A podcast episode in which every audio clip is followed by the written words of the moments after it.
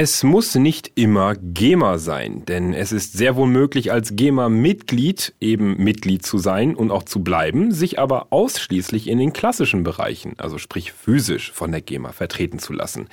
Für den digitalen Bereich kann man aus der GEMA aussteigen. Zu diesem Thema am Telefon ist bei mir Ralf Böge von Paradise Entertainment und Distribution, einem Digitalvertrieb, der sich in den letzten zwei Jahren große Kompetenzen in der Rechtslage speziell in digitalen Verwertungsrechten erworben hat. So vertritt Paradise beispielsweise Steve Bucks Pokerflat und Tigers Turbo Recordings. Ralf, es gibt Gerüchte, dass, äh, dass äh, YouTube derart genervt von der GEMA ist, dass sie die generelle Abschaltung bzw. Sperrung aller Songs in Deutschland planen, deren Urheber GEMA-Mitglied sind. Weißt du irgendwas darüber?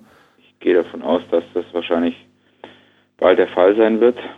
Und ähm, der Grund der ganzen Sache ist, ähm, Deutschland ist zwar echt ein großes Land und ist bestimmt ein wichtiger Markt für YouTube, aber bevor YouTube sich den GEMA-Schlamassel reinzieht, beziehungsweise die Vertragslage der GEMA unterzeichnet, was schön und gut für alle in Deutschland wäre.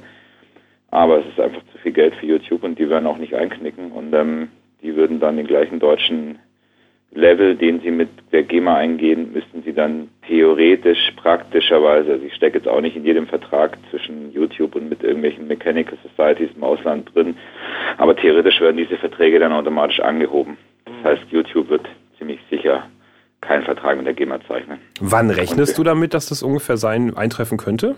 Ich würde es mal sagen, wenn Status quo aktuell eine Entscheidung gefällt ist seitens YouTube und äh, die wollen die ganzen Sachen runterhaben, um aus der Diskussion rauszukommen, dann würde ich mal sagen, heute in einem Jahr wird wahrscheinlich kaum mehr was vorhanden sein. Was ja viele gar nicht wissen, es ist ja wie gesagt möglich, sich als GEMA-Mitglied ähm, quasi aus de, nur, nur in den klassischen Bereichen, also physisch vertreten zu lassen.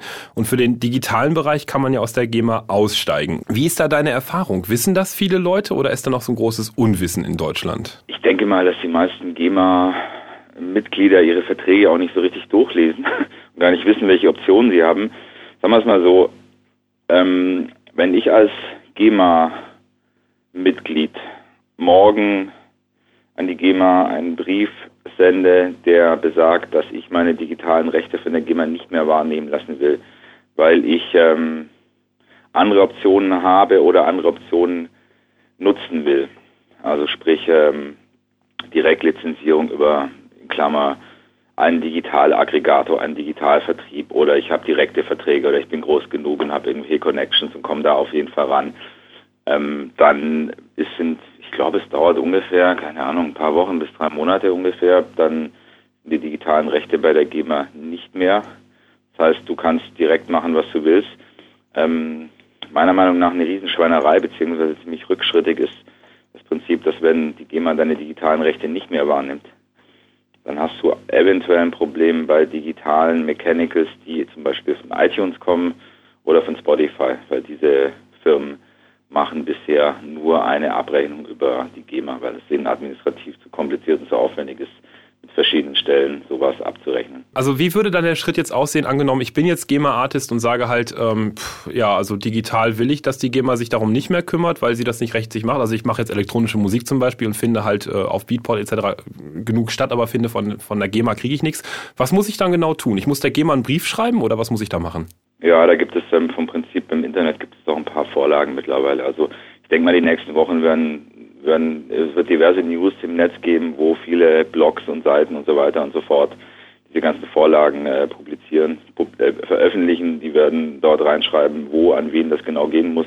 Da kann man auch seinen Verlag fragen, wenn man Verlag hat. Und ich denke, bis Weihnachten wird das Netz voll sein mit, wie komme ich aus der GEMA bezüglich digitalen Rechten, Lizenzieren, Wahrnehmen und so weiter fort. diesen Toten müssen wohl alle sterben erstmal, dass man dann gewisse Wege wie iTunes, Spotify eben über die GEMA auch nicht mehr wahrnehmen kann. Da muss man warten, bis es große neue Zellen gibt oder kleine neuen Zellen. Und ich sage jetzt mal, das sind die Digitalvertriebe, die dann Direktverträge mit diesen Services machen und dort abrechnen. Das heißt, also wenn ich jetzt, wenn ich jetzt Musiker bin, dann äh, und, und der GEMA diesen, diesen Schrieb halt geschrieben habe, dann muss ich mir erstmal jemanden suchen, der dann wiederum meine Rechte quasi digital ja, nachvollziehen, ein, einklagen, wie auch immer, also abrechnen kann. Genau, also mein momentan irgendwie ist das Feld ziemlich offen. Also ich gehe jetzt mal von aus, dass irgendwann mal unsere europäische Administrative diesen Markt so öffnen wird, dass man dann zum Beispiel sagt, okay, ich kann als DJ XY meine alten Rechte von der GEMA wahrnehmen lassen. Ich sage jetzt mal Tonträgermarkt, Radio Mechanics, alles was die GEMA auch eigentlich okay kann, wo man sie auch noch für braucht. Ähm, für digitale Rechte können Sie dann vielleicht, keine Ahnung, zu einer skandinavischen Society gehen, die das wirklich auch gut macht oder zum Digitalvertrieb oder zu Buma Stemra nach Holland. Also da gibt es dann wahrscheinlich diverse Optionen, gehe ich mal von aus. Oder vielleicht gibt es auch dann einen Verlag wie Freibank, der sowas machen könnte oder würde, je nachdem, das muss man dann sehen die nächsten ein, zwei Jahre. Aber im Endeffekt ist es so, du musst jetzt einfach mit dem alten Prinzip brechen, damit der Druck einfach größer wird. Und im Endeffekt ist es auch so, wenn ich jetzt über mich selber nachdenke und sage, okay, ich will meine GEMA Mechanicals, meine Royalties möchte ich im Digitalen so lange nicht verlieren, dann ist es eigentlich auch so, dass iTunes und Spotify die Mechanicals, die diese Stores an, an die GEMA bezahlen, die kommen ja im Endeffekt sowieso nicht bei mir an. Sagen wir mal, von zehn Downloads kommt vielleicht einer nach fünf Jahren an. Das ist ja technisch irgendwie, läuft das ja alles hinten und vorne katastrophal bei der GEMA. Deswegen viel verlieren kann ich nicht. Also ich bin der Meinung, Digitalvertriebe sollten vorpreschen, sollten das dementsprechend direkt abrechnen. Die haben die Technik, die haben die Metadaten, die können monatlich reporten. Wenn sie das nicht können, sollen sie zumachen.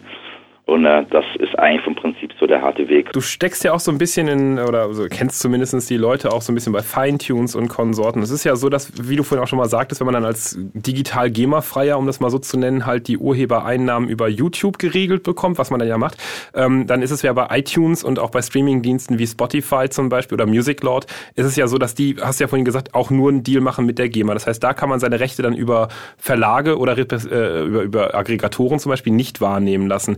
Ähm, ähm, wenn man jetzt mal zu solchen Sachen kommt wie Feintunes oder so, ähm, kannst du da aus deiner Erfahrung sagen, was ist da sinnvoller, bei der, bei der GEMA zu bleiben oder bei, oder kommt bei Feintunes dann auch tatsächlich erfahrungsgemäß so viel bei rum oder könnte so viel bei rumkommen, dass sich dann Wechsel auch tatsächlich lohnen würde? Ich kenne keinen Vertrag, den die Firma Feintunes mit diesen Modellen bisher abgeschlossen hat. Also im Endeffekt geht es darum, also man muss man muss das Ganze auch objektiv definieren. Also es gibt verschiedene Digitalvertriebe in Aggregatoren auf dem Markt.